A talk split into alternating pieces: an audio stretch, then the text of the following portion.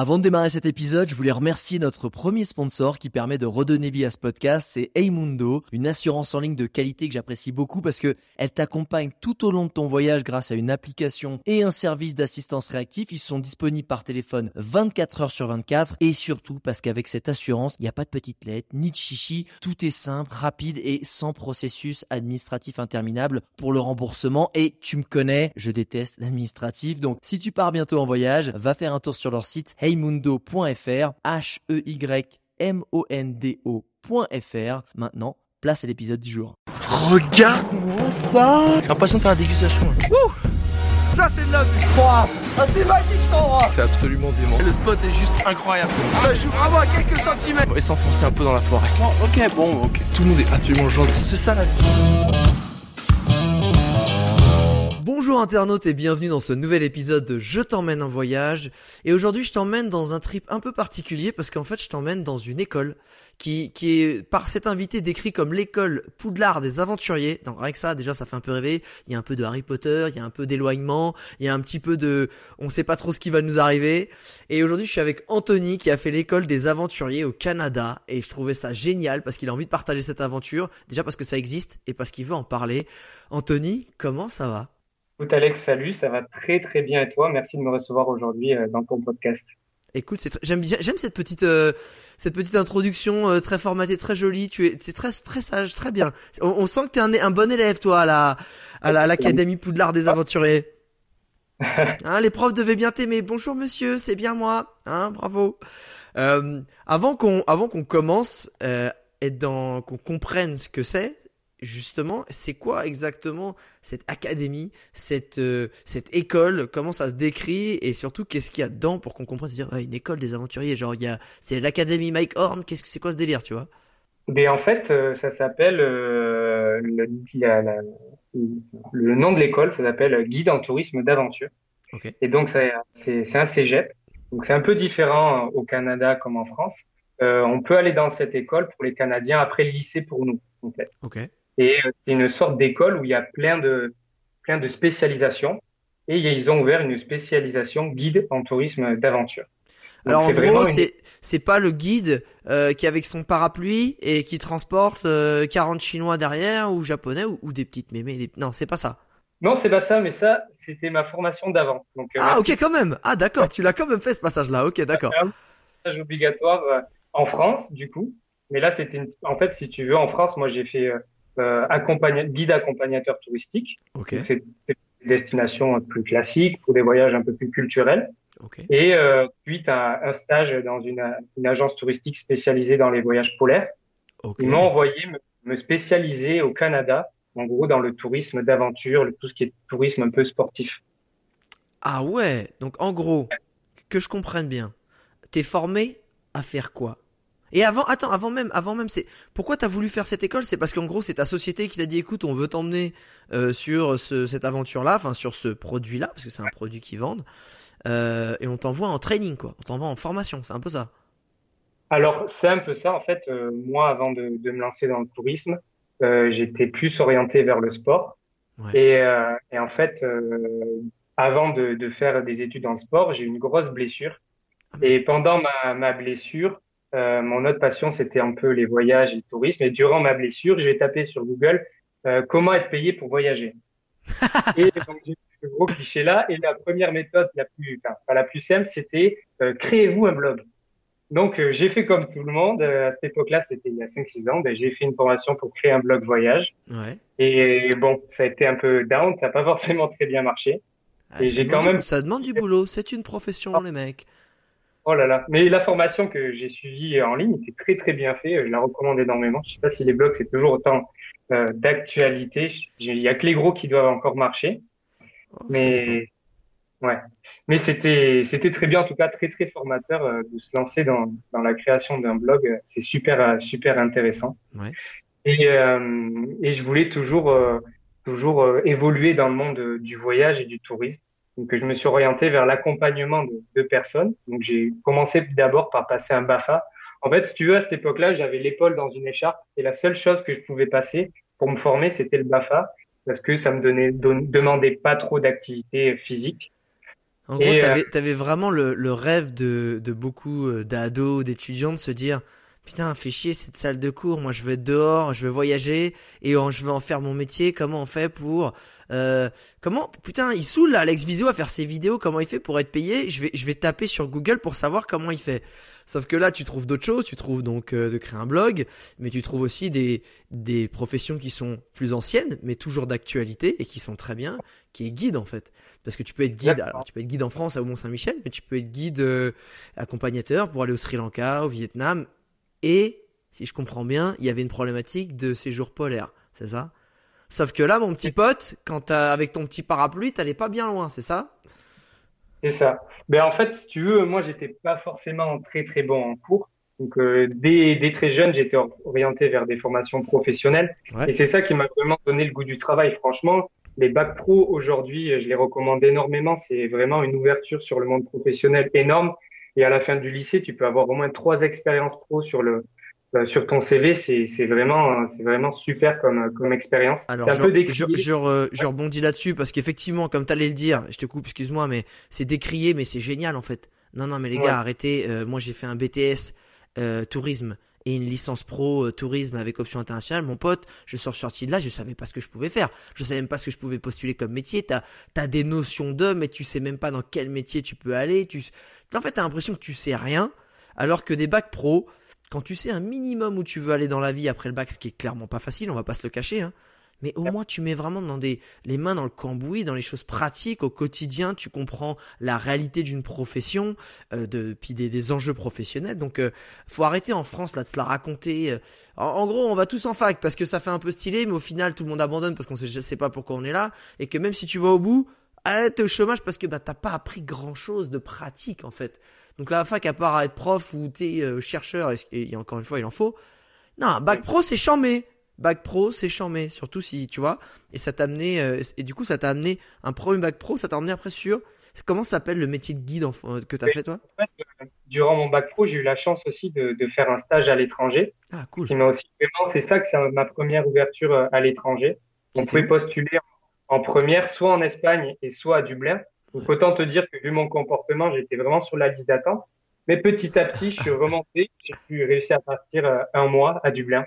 Et c'était une super expérience. Et on peut dire, est-ce que je peux le dire, qu'on a été piqué par le virus du voyage à ce moment-là? Est-ce que quoi? J'ai pas compris. Est-ce qu'on peut encore dire que j'ai été piqué par le virus du voyage? Ça se dit encore? Ça se dit encore. Ben, c'est le truc un peu cliché des années 80, quoi. Enfin, voilà. The travel bug, comme ils disent les Américains.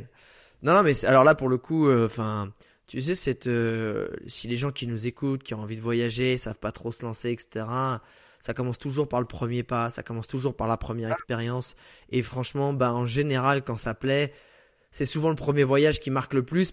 Pourquoi ? Parce que c'est la découverte qui te fait découvrir tout un monde d'univers de possibilités.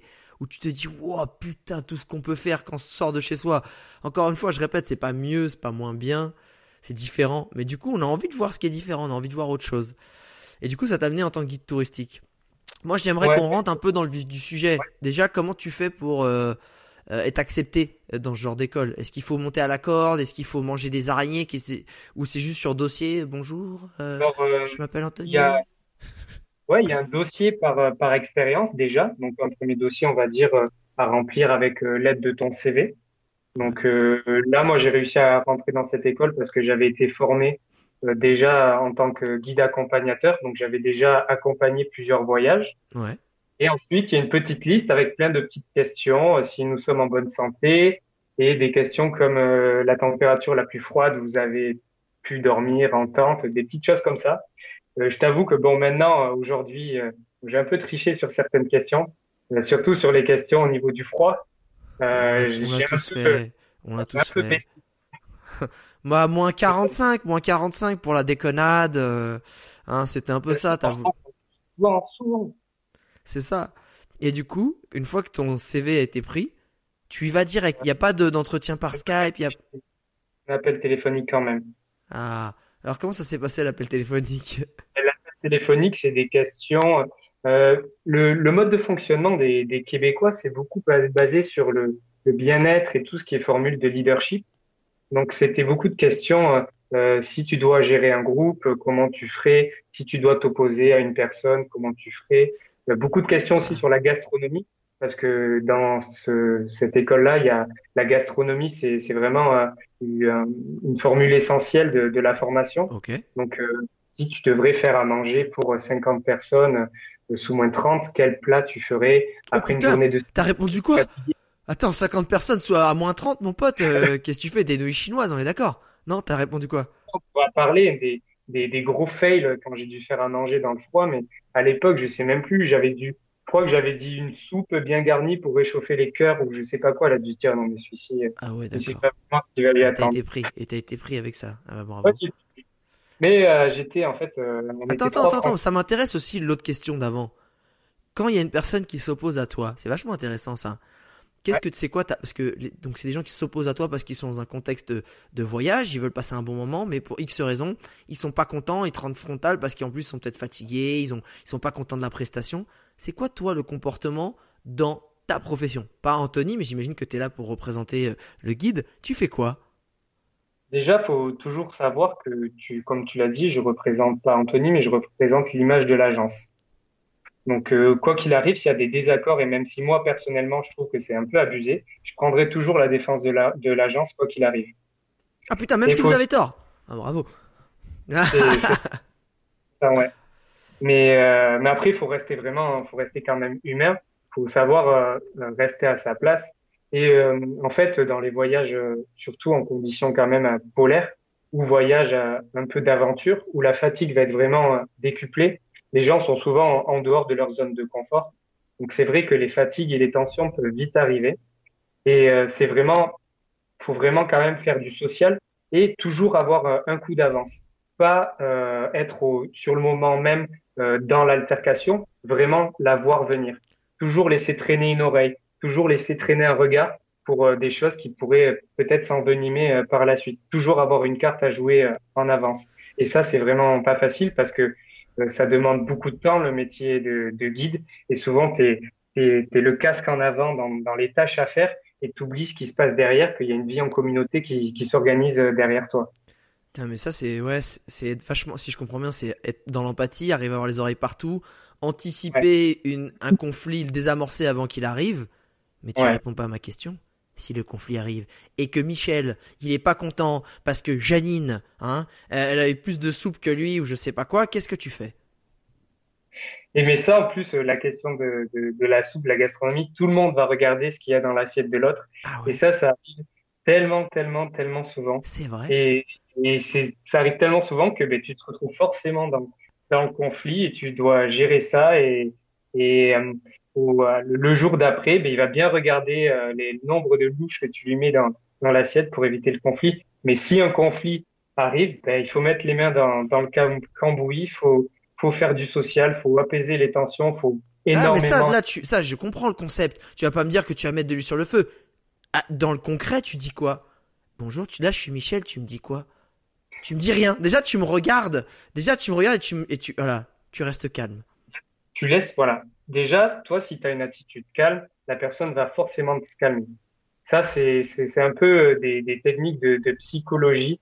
En fait, la personne, si elle voit que tu vas être calme, elle va forcément se calmer.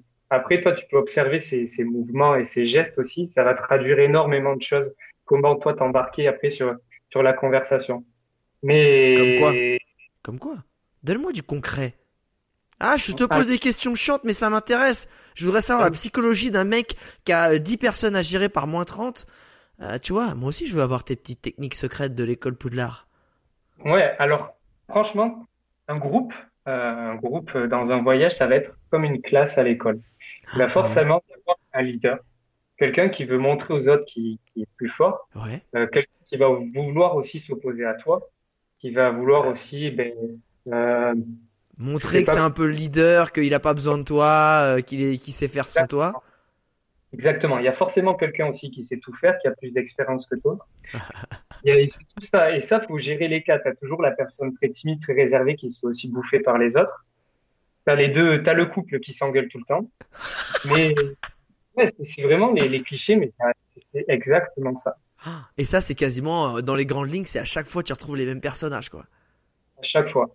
Et t'arrives à parce qu'en gros, si je comprends bien, parce que tu veux toujours pas me donner ton tips, mais quand quelqu'un te rentre dedans, c'est en fait, c'est toujours rester calme. Tu le fais rentrer, le mec continue de t'agresser, tu restes calme, et au bout d'un moment, le mec va se synchroniser avec toi plutôt que rester dans son énervement. Et en fait, souvent, si tu veux, la personne, elle va te rentrer dedans. Si elle va te rentrer dedans, elle va pas te rentrer dedans tout seul.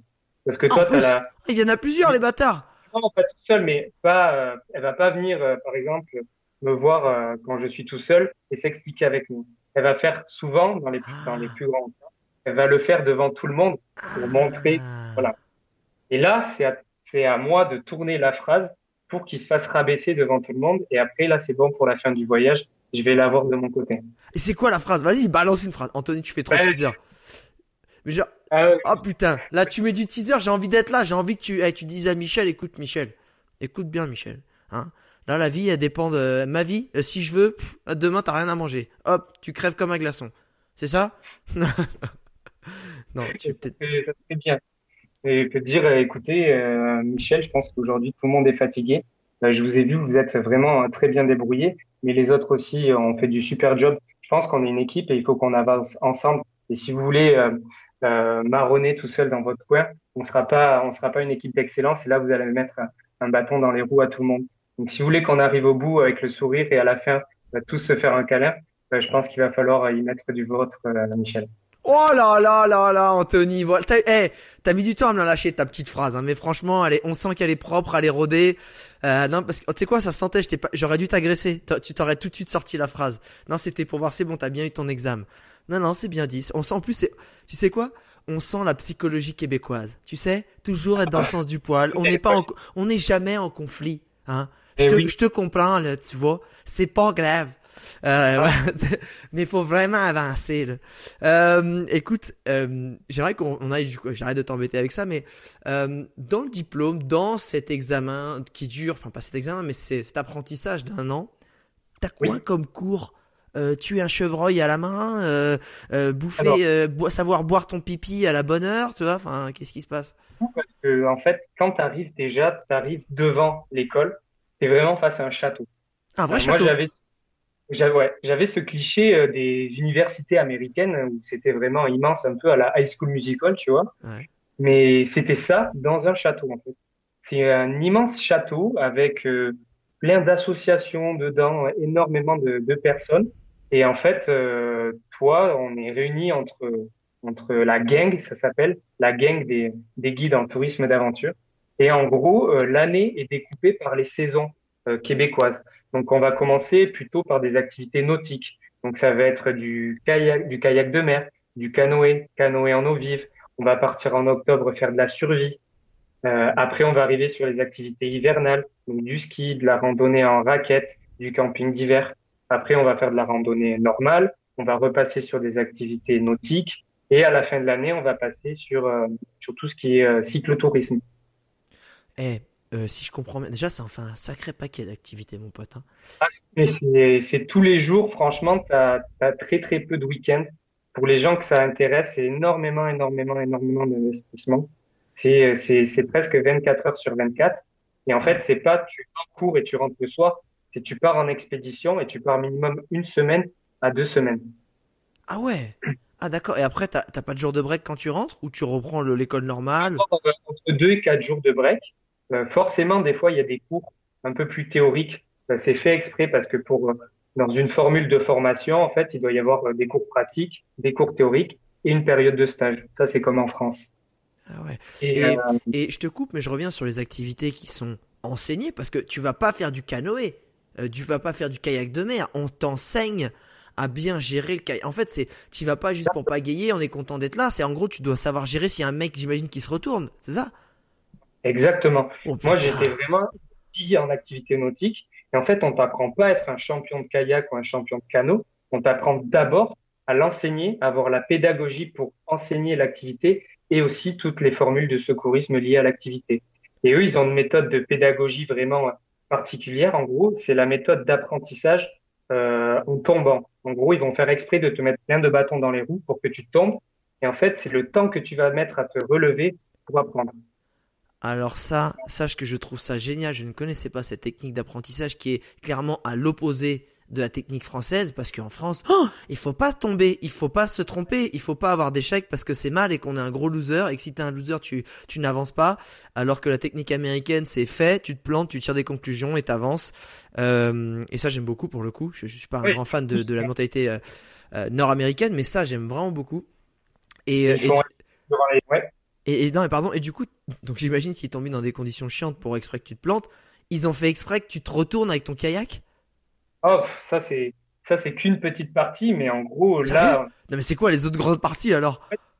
En fait, ils font exprès de mettre, en gros, c'est découpé par expédition. Et ils font exprès, chaque expédition, on a le droit à notre petite surprise, notre petite note salée. Et en gros, à chaque fois quand tu pars et t'es dans le bus, tu te dis qu'est-ce qui va nous arriver, et à chaque fois il se passe des choses pour te mettre dans les pires situations. Parce qu'ils partent du principe que durant cette année-là, tu vas savoir gérer toutes les pires situations. Comme ça, quand tu te retrouveras sur le terrain, tu seras en vacances en gros. Alors moi, j'aimerais que, évidemment, tu me donnes, vu que tu en as fait plusieurs, j'imagine au moins une dizaine des expéditions faciles, peut-être 20, j'aimerais que tu me donnes quelques petites anecdotes de ces petits moments surprises. Alors, il y a aussi une règle, toutes les mêmes surprises, c'est les mêmes chaque année. Comme ça, quand tu te rencontres entre anciens élèves, tu peux discuter de ça. Mais je peux t'en dire une, si tu veux, laquelle je pourrais dire. Ah, pourquoi une? Raconte-moi en plein, que je rigole. Et ça où t'as galéré, celle où même si on te l'avait dit, tu diras non, j'espère que ça va pas m'arriver. Déjà, la survie, quand on a fait la survie, normalement la survie c'est en octobre. Ok, ouais. Et, sauf que l'année dernière c'était le pire hiver québécois depuis 10 ans. La première vague d'hiver est arrivée. Est arrivé très très tôt. En août, directement. On fait la survie dans une forêt normale, sauf que là, il y avait 3 mètres de neige. Oh. Et ils n'ont pas changé la formule de la survie, ils ont gardé, en fait, le scénario, c'était vous êtes un randonneur habillé en randonnée d'automne, fin d'été, okay. Et randonnée à la journée, donc vous n'avez pas de tente, vous n'avez pas de sac de couchage, et vous avez juste des vivres pour la journée. Et là, c'est 3 jours. Oh. Et là, on se dit que toi, tu pars par là, toi, tu pars par là, toi, tu pars par là, avant 3 jours. Oh. Et tout seul ou vous êtes en binôme? Tout seul. Hop, oh. Mais non. Et en plus. Et t'étais en short, t'étais en pantalon, t'étais quoi? T'avais quoi? J'étais en pantalon.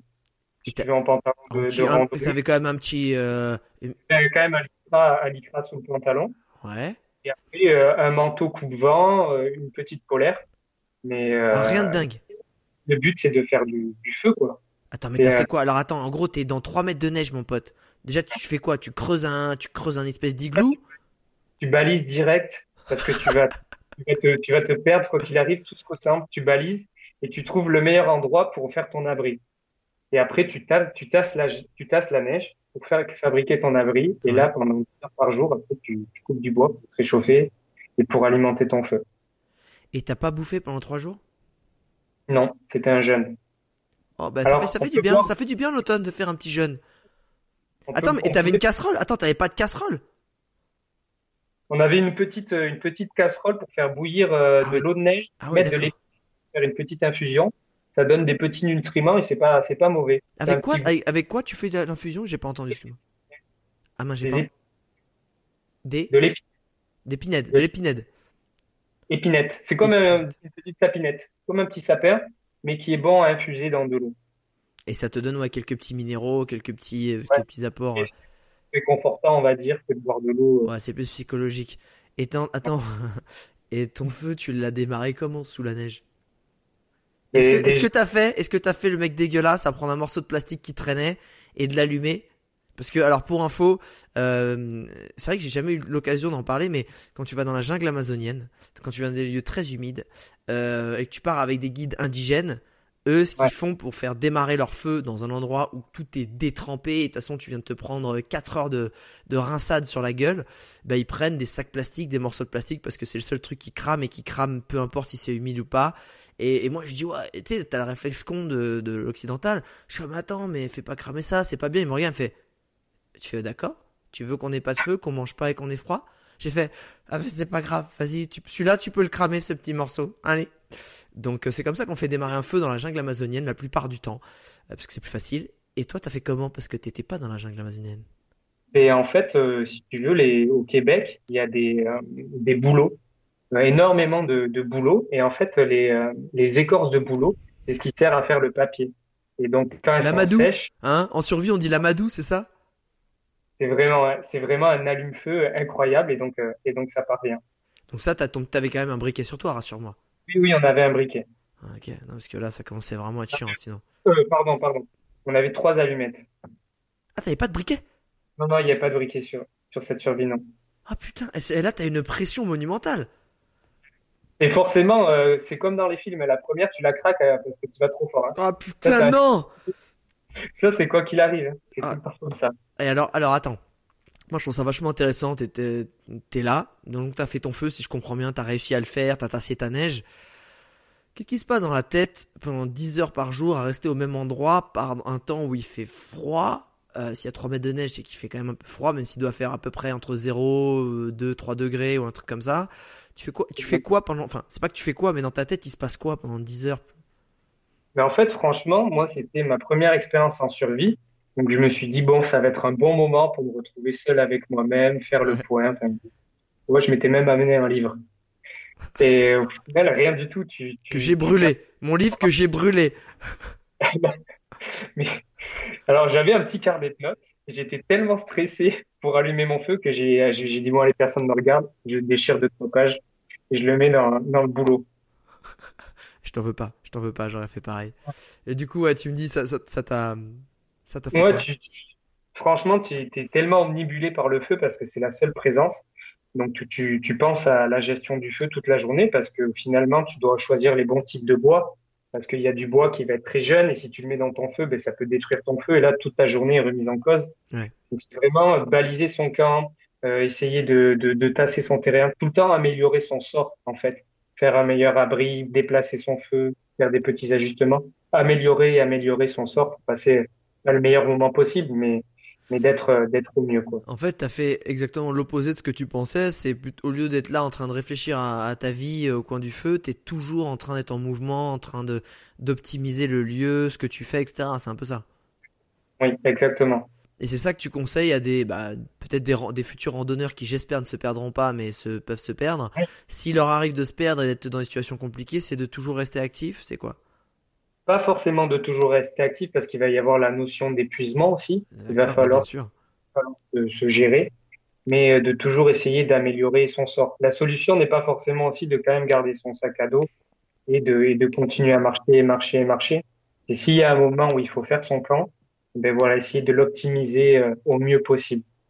Okay. Et toujours essayer, s'il y a un feu allumé, de garder le feu, c'est la vie. C'est le plus important. Et l'eau, c'est ça? Mieux vaut d'abord boire que manger. Parce que manger nécessite énormément d'eau, c'est ça? Après, oui. Et du coup, pouvoir allumer son feu, ça va permettre de faire fondre la neige et de boire de l'eau. Ok, cool. Il y avait eu quoi d'autre comme petite surprise comme ça? Celle-là, c'est pas mal. Celle-là, c'est sympa de se balader. Je sais, bon, alors on va se balader. Finalement, ta gueule, tu vas tout droit, tout seul pendant 3 jours. Forcément, j'ai eu la petite blessure de la formation. On était en randonnée. Et en fait, si tu veux, durant cette formation, tu es formé au sans trace. En gros, le sans trace, c'est que quand tu trouves un endroit, un chemin ou un lieu, tu dois le rendre encore plus beau que tu ne l'as trouvé. Donc ça, c'est pour les déchets, pour quand il y a des feux qui traînent, n'importe quoi. En fait, c'est la philosophie de la formation. Ah, c'est-à-dire, ok, donc ça veut dire que si tu vois un ancien feu avec des braises, tu vas un peu l'étaler. S'il n'a pas à être ici, parce qu'il y a des législations et des lois, s'il n'a pas à être ici, on va tout nettoyer pour rendre vraiment comme si le feu n'avait jamais existé. Ah yes, super, ok, super. Et là, c'était en randonnée, là, c'était avec un sentier. Le sentier de randonnée qu'on empruntait n'était pas forcément très sécuritaire. Donc, on a pris l'initiative d'en ouvrir à nouveau, donc de remettre un balisage et de faire un nouveau sentier. Du coup, on a tous pris notre petite sillotte, nos petites scies, sauf que quelqu'un de l'équipe avait plutôt une hache. Et, c'est bon, ça. J'ai pris une hache dans la tête. T'as pris quoi, une hache, quoi? Ouais, j'ai pris un coup de hache dans la tempe. Donc, dans la tempe? Ouais. J'ai fait une commotion cérébrale par la suite. Non, attends, attends, mais là, dans ma tête, je pensais que t'allais te couper un petit wad, tu sais, un petit truc. Attends, c'est quoi? C'est le mec, en fait, il a fait le geste en arrière, t'étais derrière et tu te l'es pris dans la tempe? Heureusement que le geste n'était pas forcément très rapide, mais j'ai pris la pointe dans la tempe. Donc, vraiment, La pointe devant? Non, ici dans la tempe, vraiment. Non, mais la pointe de la hache, pas le derrière, le devant. Ouais, l'arrière, vraiment. Ah, ouais. L'arrière, mais le côté pointu de l'arrière de la hache. Oh là, exactement, le petit point. Oh là là là là. Et au début, ils ont cru que c'était le truc bonus. Je suis sûr que tes autres collègues, ils ont dit « Ah, c'est le truc bonus, il fait exprès, parce que pour nous mettre… » Je commençais à saigner et mes professeurs m'ont dit « Bah, écoute, nous, on va rien faire. Tu es en sécurité. Et c'est aux autres de te soigner ou toi, te soigner. Tu dois avoir ton matériel, tu es un guide, tu es autonome. Soigne-toi. » Ouais. Excusez-moi les mecs, j'ai une commotion cérébrale. Personne veut m'aider. Ah non, tu te débrouilles. Attends, mais et qu'est-ce qu'ils ont fait du coup? Ben ça en fait, je saignais quand même pas mal, mais le sang était très épais.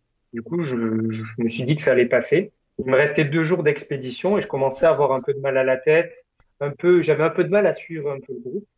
Et c'est en rentrant à Montréal que je commençais à avoir l'œil qui gonflait, l'œil tout rouge et des migraines. Et là, j'ai dû faire un scanner et j'ai une petite commotion, une petite hémorragie. Mais c'est vite passé, franchement. Ouais, la déconnade, quoi. Un petit coup de hache. Enfin, franchement, je veux dire, au Canada, quand tu te prends un coup de hache sur le coin de la gueule, personne dit rien. Enfin, c'est un peu la base, quoi. Enfin. C'est une tradition. Oh, t'as pris un coup de hache? Pareil, moi, ce week-end, nickel. On a fait un petit barbecue. Ah ouais. Donc, il t'est arrivé des petites choses comme ça. Écoute, qu'est-ce que, j'aime bien faire ces choses-là, un peu le avant-après. Si tu devais décrire le Anthony d'avant en 3 mots et le Anthony d'aujourd'hui en 3 mots, ça serait comment? Enfin, ça serait quel mot? Oh la vache, est-ce que t'as compris ma question qui veut rien dire? J'ai compris. Cool, merci. 3 mots avant, c'est sympa. 3 mots après. Ouais, pour te décrire toi en fait, en tant que personne évidemment, en tant que par rapport à ton caractère, par rapport à comment t'as pu évoluer, tu vois des traits de caractère. Mais avant, très impulsif. Ok. Impulsif, désorganisé, procrastinateur. Oh putain, c'est des sacrés défauts. Hein. C'est des sacrés, c'est pas évident pour un guide. Enfin là, tu partais pas avec les meilleurs éléments. Et alors aujourd'hui, le Anthony d'aujourd'hui, en 3 mots. Déjà beaucoup plus posé parce que j'ai énormément à apprendre. Déjà, même si tu fais une formation pour accompagner des gens, au final, t'apprends sur toi-même énormément. Et au niveau de l'organisation, en gros, toutes les expéditions, il y a 3 personnes qui sont tirées au sort, entre 4 et 2 personnes tirées au sort pour être les chefs guides de l'expédition. Donc, c'est eux qui vont organiser toute l'expédition. Donc, c'est eux qui vont compter le budget, qui vont aller faire les courses le week-end, qui vont créer les menus, qui vont créer les itinéraires. Donc c'est à toi de passer, c'est énormément de logistique à mettre en place. Il faut être très, très organisé. Donc ça m'a vraiment aidé.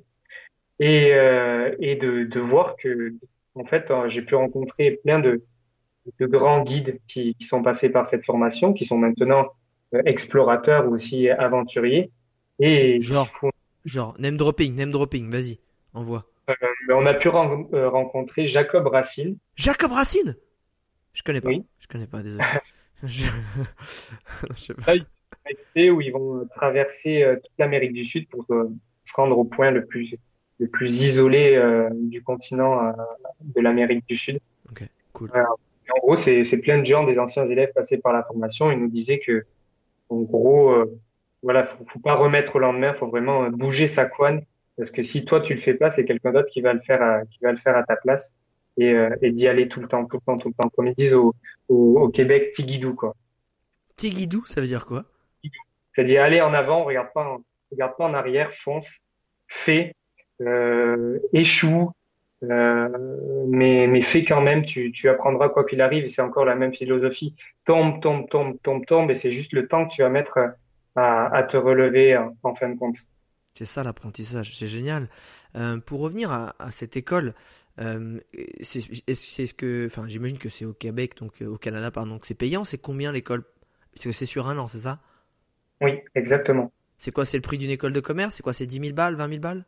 En fait, il y a 3 écoles au Canada qui existent. Ouais. Il y en a une à Montréal, celle que j'ai fait, le cégep Saint-Laurent. Ouais. Il y en a une dans la ville de Québec. et il y en a une en Gaspésie. Okay. Moi, j'ai fait l'école publique. Okay. Donc, au niveau des frais d'inscription, c'est pas forcément très élevé. C'est un peu moins de $1,000, donc environ 800 euros. Ah, pour t'inscrire à l'école? Pour m'inscrire à l'école. Pour avoir en fait, tu payes tes semestres. D'accord. Donc, c'est 3 fois 800 euros? Exactement. 2 fois... Non, semestre, je suis comme deux. Le premier, c'est 350 et après, les deux, c'est 400 et 500. C'est aux alentours de 1 000 euros, un peu moins. D'accord. Et en fait, les frais que tu as, c'est surtout les frais de vie au quotidien, en fait. Exactement. C'est les frais d'expédition.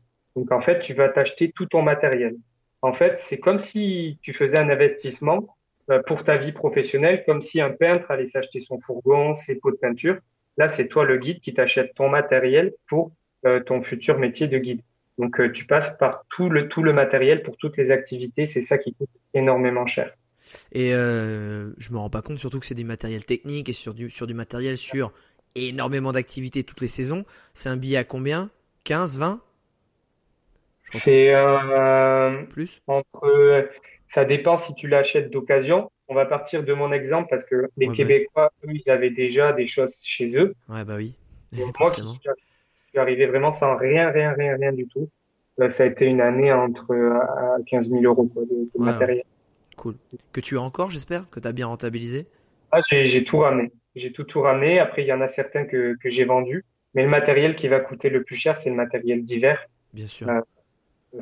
Ce qui est sac de couchage et tout ça, ça coûte vraiment cher. Mais il y a des services de location qui existent. Donc, ça va. On peut s'en sortir. Il y a toujours des petits passe-passe à trouver, mais c'est le matériel et les frais d'expédition qui vont coûter les plus chers. Parce que chaque semaine, tu payes les frais de nourriture et les frais d'expédition. D'accord. Ce n'est pas pris dans les frais de scolarité. Ah ouais, d'accord, c'est ça en fait. Et c'est-à-dire que non mais j'essaie en fait si je te pose des questions, c'est qu'il y a peut-être des jeunes qui sont chauds pour faire ce diplôme-là, ils disent bon bah comment je m'organise? Donc c'est-à-dire qu'il faut le budget pour il y a en gros 1000 balles d'inscription, ça finalement ça reste un peu anecdotique par rapport au reste. Et ensuite, il faut trouver un logement dans la ville où tu es.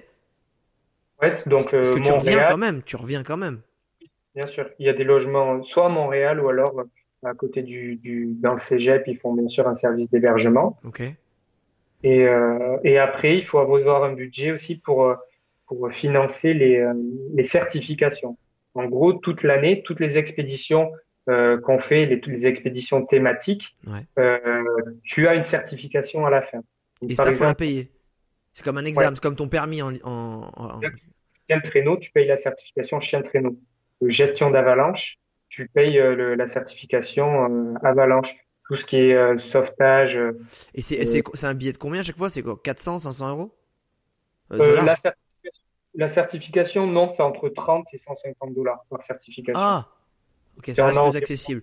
Mais en gros, si je comprends bien, quelqu'un qui est là dans son canapé et qui est en train de dire putain, mais c'est ça que j'ai toujours voulu faire, sur une année, va falloir qu'il compte en gros 30 000 $, c'est ça? Entre le fait d'y aller, son logement, les expéditions, le matériel. En gros, à la louche, ça fait un peu ça. Sur le papier, eux, de l'inscription, ils disent ça va vous coûter 6 000 $, la formation. Okay. Et après, il y a toute la vie à côté. Moi, j'en ai eu environ entre c'est 30 000. Ouais, c'est ça à peu près. Parce que en gros, si le matériel, c'est la moitié, vivre quelque part pendant un an dans un pays occidental, c'est au moins 15 000 $. Enfin, tu fais pas moins. Enfin, aujourd'hui, entre un salaire et un loyer, pardon, et la nourriture, c'est compliqué de vivre avec moins de 1 000 $. Hein. Donc, j'ai pu avoir la chance d'emprunter. J'ai eu la chance aussi de travailler un petit peu là-bas. Ça a pu un peu minimiser quelques frais et être aidé par pas mal de services de location et de services d'occasion.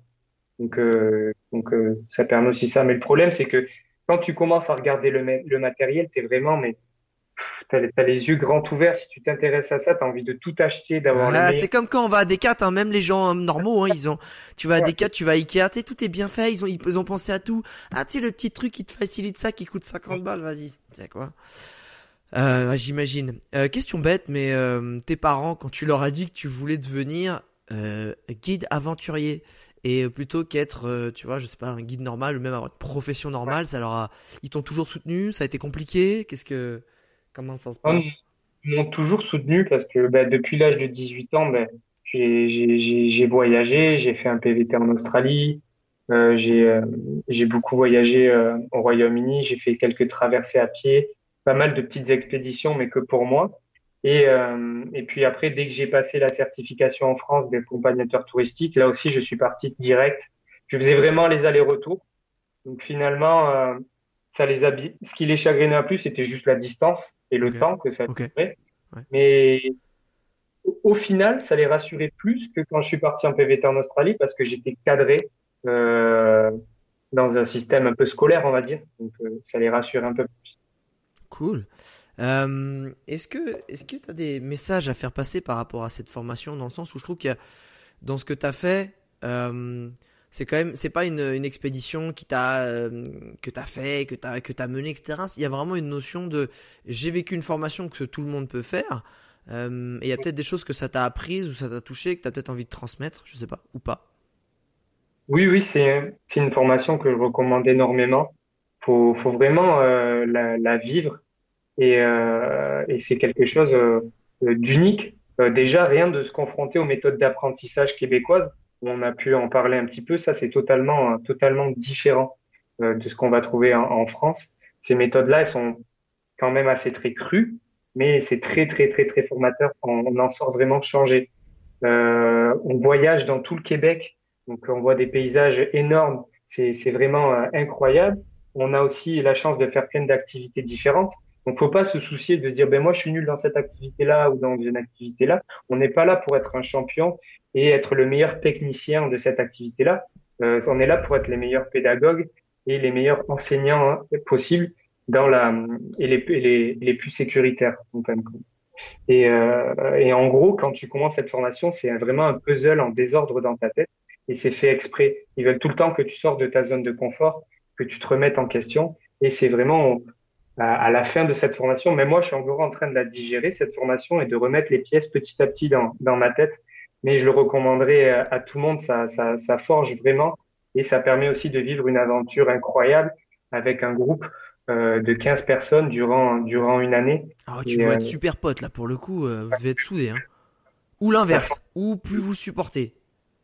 Ah, c'est la vie en communauté. C'est pas forcément facile parce que forcément, tu vis H24, tu dors avec quelqu'un, tu fais à manger pour cette personne, t'es là dans les moments durs et difficiles. Tu mets des coups de hache et tout, ouais, c'est cool, vraiment, on est proche, quoi.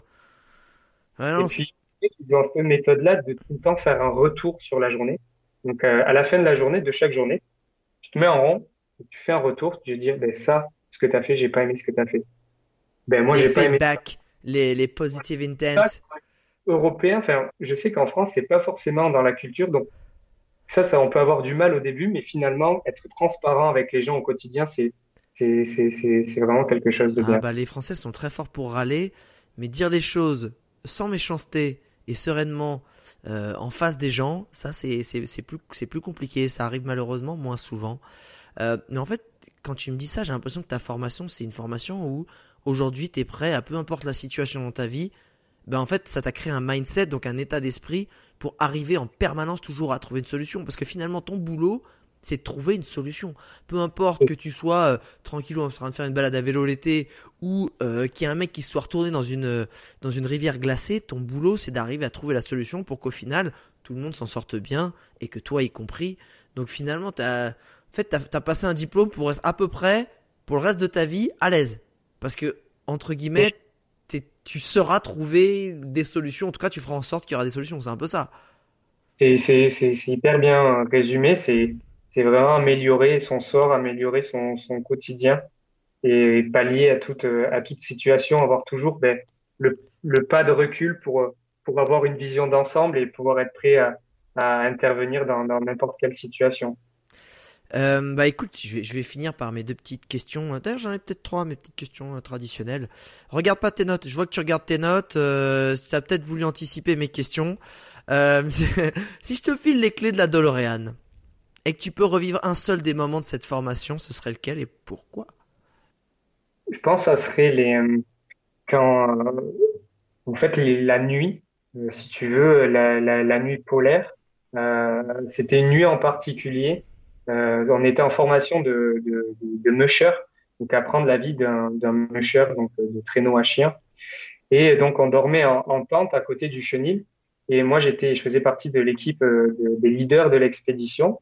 Donc on était 3. Et donc on doit se lever plus tôt pour préparer le petit déjeuner. Donc là c'était levé à 4h30 ou 5h, je me rappelle plus trop. Et forcément la nuit, quand t'es en camping et en plus en milieu polaire, tu bois beaucoup pour te réchauffer, donc t'as vraiment énormément envie d'aller aux toilettes. Et je me rappelle que j'avais énormément envie. Je suis sorti. Le plus dur, c'est de sortir. Parce que t'es dans ton moins 30 et il fait moins 37 dehors.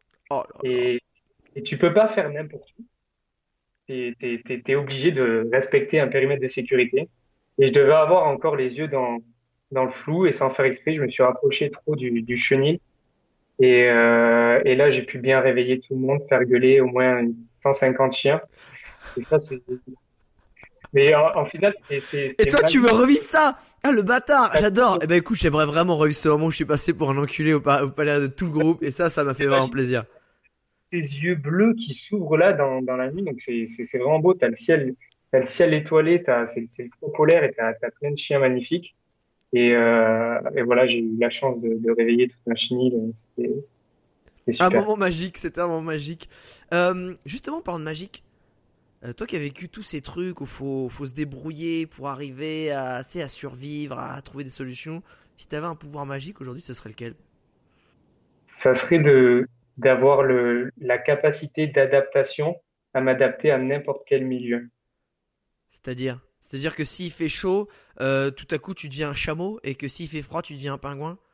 Ça pourrait être stylé. Ouais, mon corps s'adapte à n'importe quel lieu, position ou zone, climat. Et que ça t'affecte pas en fait. C'est-à-dire s'il fait moins 40, c'est pas grave, ton corps il est en mode rigolade, c'est ça? En fait, tu ressens, mais t'es à l'aise dans n'importe quelle situation, quoi qu'il arrive. Ok, intéressant. Comme indestructible en fait, tu voudrais être indestructible. C'était un peu ça. En quelque sorte. Ok. J'ai posé une nouvelle question que j'ai jamais posée, qui peut paraître un peu glauque, mais qu'il faut le prendre sous le sens vachement positif, ok? All right. Si te restait 3 mois à vivre, qu'est-ce que tu ferais? Tu vois, alors encore une fois, faut le prendre sur le côté positif, c'est que bah voilà, t'apprends, voilà, désolé, un cancer du pancréas, mon pote, il te reste 3 mois, qu'est-ce que tu fais? Un podcast avec Alex pour dire mes mémoires. Non, mais ça serait revenir dans tous les endroits qui m'ont marqué en tant que voyageur, que j'ai pu avoir la chance de voir, mais avec les gens qui me sont proches et qui n'ont pas forcément pu voyager. Je pense à ma famille très proche aussi. C'est de faire un dernier trip sur les lieux qui t'ont touché pour le partager avec ta famille, c'est ça? Ouais. Eh ben écoute, génial. Écoute Anto, merci beaucoup pour ce témoignage, d'avoir voulu partager cette expérience éducative et de survivor avec tous nos potes internautes. C'est vraiment très cool.